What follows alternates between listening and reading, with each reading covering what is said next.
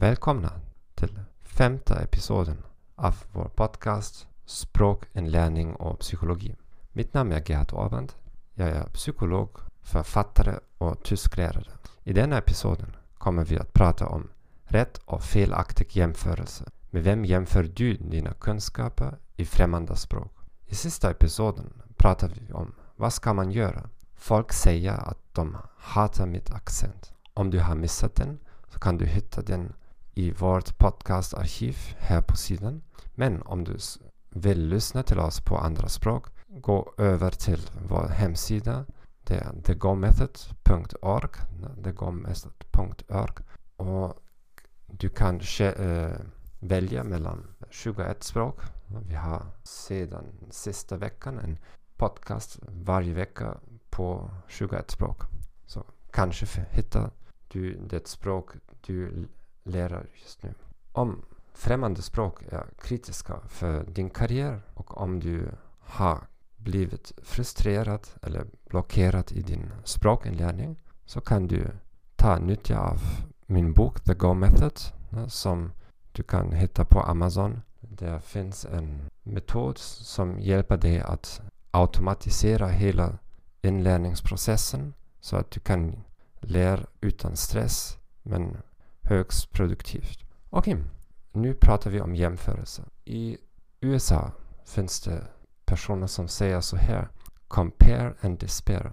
Det vill säga jämför och förtvivla. Mycket av vår lidelse som, lidelse som människor kommer från våra jämförelser. Så vi, det finns eh, empiriska studier som bekräftar att det finns en korrelation mellan social media-konsumtion och nivåerna av depression eller andra eh, psykologiska eh, sjukdomar. Och det är klart varför det är så. så det, om, du star, om du är fem minuter på Facebook, eh, efter fem minuter har du gjort obevisst eh, så många jämförelser. Du frågar dig, hur är det möjligt att nästan alla mina vänner är ständigt på, eh, på resa.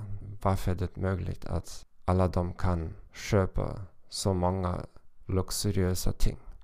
Hur är det möjligt att de lever i en så lycklig familj och har en så attraktiv partner? Och vem är jag nu? Så detsamma sker när vi lär oss språk.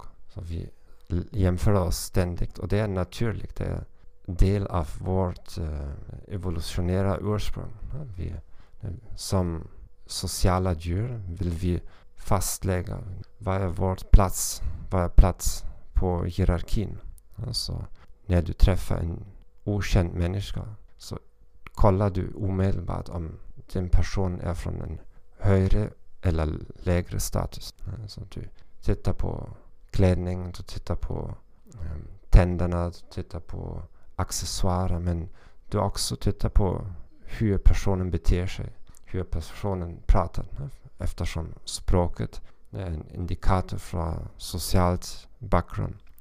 Så den typiska situationen, eh, till exempel i eh, mina lektioner här i, i skolan är att det finns personer som kommer efter de första lektionerna till mig och beklagar sig. Som säger hur är det möjligt att alla de andra eleverna pratar mycket bättre än jag? Det är orättvist. Så, eh, jag, känn, jag känns dåligt. Jag, jag är deprimerad, frustrerad och så vidare. Så den logiska, den rationella interpretationen skulle vara så här. Om jag vill förbättra mina kunskaper så måste jag bli omkring andra personer som pratar bättre än jag. Det är detsamma som i sport. Som om jag vill bli en bättre fotbollsspelare så är den bästa situationen om jag kan tränera med, med de bästa, de toppfotbollsspelarna i världen. Även om de, de, spelar så mycket bättre än jag. Men jag inte går till en, eh, till en klubb där personerna spelar dåligare än jag. Bara för att kännas bättre. Men deras reaktion, den typ, deras typiska reaktion är att de frågar om de kan transfereras till en lågre nivå. Så att de blir de intelligentaste, de bästa i gruppen. Så det finns två typer av jämförelser och jag kommer att eh, presentera dem mycket snabbt. Horis horisontal jämförelse är om du jämför dig med en person från din egen kategori. Till exempel, jag kunde jämföra mig med andra tyskar som pratar svenska publikt. Eller du kan jämföra dig med andra svenskar som lär, dig, lär sig det språk du lär dig nu. Resultatet är typiskt mycket negativt. Eller du blir deprimerad. Jag kan bli deprimerad. Oh, det finns så många tyskar som pratar väldigt bättre svenska än jag. De pratar utan ax tysk accent och så vidare. Eller du har tendensen att undgå undgå äh, möte med sådana personer. Och om du inte vill ha kontakt med personer som pratar bättre än du så är det klart att dina kunskaper kan inte utvecklas. Vertikala jämförelser är av två, två slag. Den första är att jämföra sig, jämföra sig med, med dig själv. Till exempel att ställa dig, sig frågan. Pratar jag idag lite bättre än igår? Än i sista veckan, i sista månaden, i sista år? Om svaret är, om, är ja, så är det ingenting att bli deprimerad om. Även om det finns så många människor som kritiserar dig. Även om det finns personer som ringer mig här och säger att din, din svenska är så outhärdlig. Din svenska är så, så dålig. Hur kan, du, hur kan du göra en podcast på svenska? Ja, jag kan bli deprimerad eller jag kan säga hmm, en, en månad sedan eller i sista året nu pratade jag mycket dåligare än nu. Så för mig är det framgång. Det viktigaste här är att inspela sig själv, till exempel med mobiltelefonen, så att du varje dag inspelar hur du pratar. Eller sk skriva någonting. Och att du periodiskt jämför dig med hur du pratade i förflyttnandet.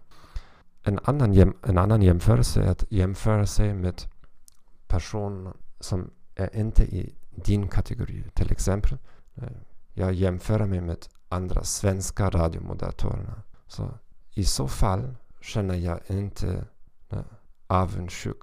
Jag, jag känner inte att det är orättvist att de pratar bättre än jag. För att de är från en annan kategori. Eh, det är klart att de pratar bättre svenska än jag. De har fötts i, i Sverige. Så i denna fall kommer jag inte att undgå kontakten med den. Så jag kan, för min ego, för mina ambitioner, är det inte farligt att lyssna till dem varje dag. Okej, okay. jag hoppas att detta har blivit hjälpfullt för er. Mm, som jag sagt, som jag lovat, jag tänker till efter de tionde episoderna så kommer att den språkliga komponenten bli eh, okej okay här. Um, I alla fall för att bli 100% transparent. Jag har samma tema i alla de språk men jag pratar utan vad som helst notater, utan vad som helst um, övelse. Jag pratar spontant och också, jag, också inte, jag editerar ingenting, jag inspelar. Ja, så det är mycket transparent vad jag gör här. Okej, okay. om du har frågor, kommentarer, kritiker, varsågod och skicka mig en e-post eller kommentera här på Facebook. Tack så mycket också för att rekommendera vår podcast till eh, vänner eller familjemedlemmar. Så vi hörs i nästa vecka. Hej då!